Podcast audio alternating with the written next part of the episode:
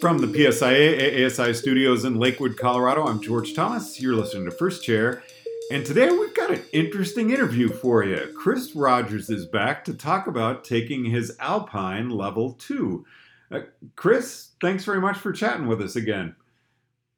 Thanks for having me back on again, George. So, you've had a very fun couple of uh, days here going through a Level 2 exam. Uh, tell us what you did. Yeah, so um, last couple days I've been in my Alpine Level 2 exam over at A-Basin and uh, just earned my level two alpine skiing, teaching, movement analysis certification this spring. And had you already passed one of those and then you were taking two, or did you do all three? Um, yep, so I completed the movement analysis last year. Uh, just didn't have time for the teacher or, or ski days last year and wasn't feeling ready for them. And uh, this year had that teach and ski day on the schedule for the end of the season. Once we got through National Academy and end of season and all of that good stuff. Switch over to ski boots and work through that certification. So you're coaching at National Academy, a team member, riding your snowboard, and you get back to Vail. You switch out of your snowboard boots, and a week later, you are now a level two alpine. There you go. Exactly.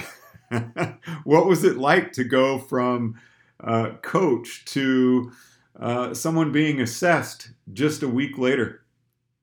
You know, it's such a great experience, honestly, and I, I, think more examiners should put themselves in places where they're being evaluated and assessed on a on a more frequent basis. And you know, we I think we end up in those situations fairly regularly. Um, you know, if you're trying out for the national team, or if you're um, if you're working to advance your examiner level, if you're going from a, a, level one examiner to a level two examiner, for example, you you've got eyes on you. You're you're being evaluated at times, but to be a little bit more out of your element, and and for me, like being on skis, like I, I grew up skiing. I, I teach a good bit on skis, but to to actually kind of go out there and be assessed on it, and and be a little bit more blind to the process, right? Like um, don't know exactly where I where I sit in in that um, relative to the standard. Like, w- was that what they're looking for? Was it not what they're looking for? Like a, a lot more questions as, as I went through it.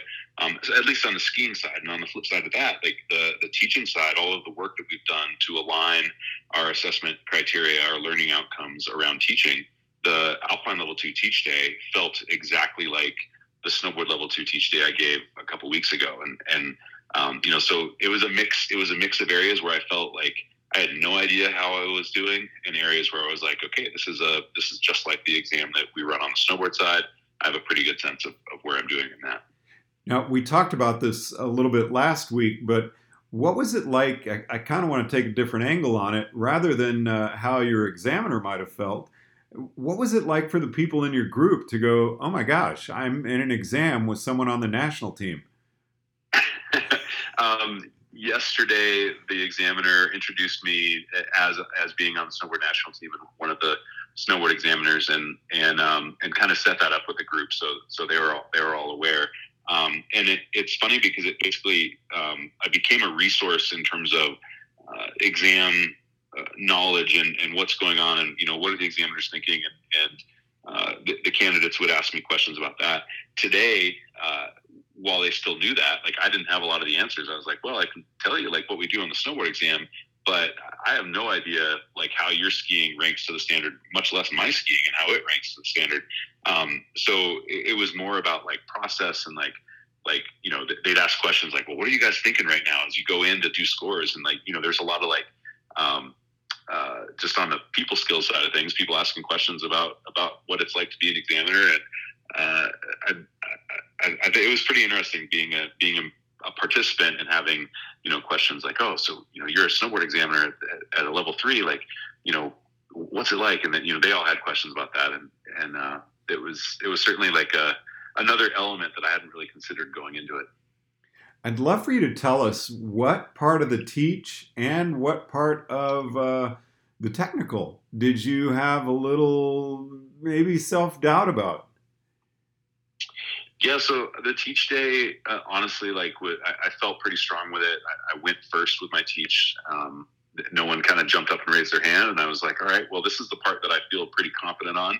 Um, it, all of the work that we've been doing in the last few years is to say, good teaching is good teaching. It doesn't really matter if you're on a snowboard or a pair of skis or a snow skate or a snow bike or an adaptive bucket. Like the, it doesn't matter what equipment you're on. Good teaching is good teaching, and um, and that really like rang true for me. Like I, I, felt like got in front of the group and you know turned on teach mode and and um, it it verified a lot of the things we've been working working towards the last couple of years. For me, it was like, yep, we've been on the right track. Like this is very similar to, to our exam process. Like I know what we're doing. I know what I'm being evaluated on. That was all very, very clear.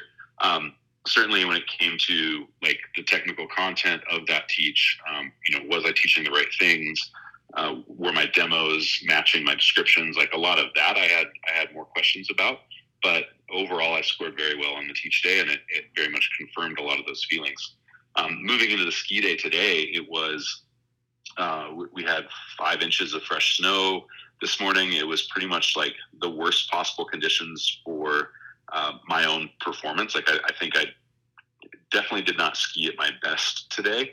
Uh, if there's a, if there's fresh snow, I'm probably on my snowboard, and so it's it's not a uh, wasn't snow that I really trained a lot in, and um, it, it, started out cold and dry and was like pretty fluffy. But as soon as the sun came out, it got heavy and wet and clumpy, and it was push piley and uh, I, I definitely got a little in my head kind of before lunch, like just feeling like I, I could be there, but I, I wouldn't be surprised if I'm not, and and kind of feeling that that self doubt for sure, and again, like really helpful in terms of empathizing with candidates and future exams, just going through that process of like, um, you know, I, I was ready for for not passing and for getting some feedback and being able to improve my skiing, but also you get to that point where you've invested the time into the day and you you've been being evaluated and you start to like like all of that said like yeah i'll be happy if i'm not successful but all of a sudden i, I really do want to be successful. And um, you know so so then then the questioning is coming in like oh am i doing enough to show that i, I can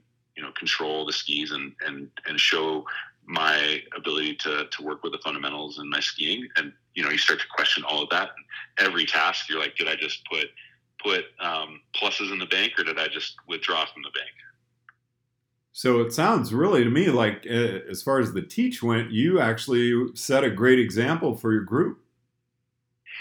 Yeah, and that was that was one of the things that several of the participants said, and, and even the examiners said it at the end of the day, like um, that they were really glad I went first, and that I was able to set a, a strong teach. Um, and, and, you know, with that with the format we're using here, you you go out and you ski a bit, you assess the other people that are that are out skiing with you and you come up with something real to teach. And I, I saw something in a couple of people's skiing that that's something I've been working on. And so it was a very applicable teach. It was I, felt like um, like all of the detail for the teach was there but then how I led the teach was what the other participants and what the examiners were commenting on in terms in terms of like working with a group creating creating some fun exercises like um, yeah, asking the group questions and you know it wasn't all just like a direct um, teacher to instructor, like do this, then this, then this, and um, you know, I think I think several of the participants were pretty appreciative of of having that example.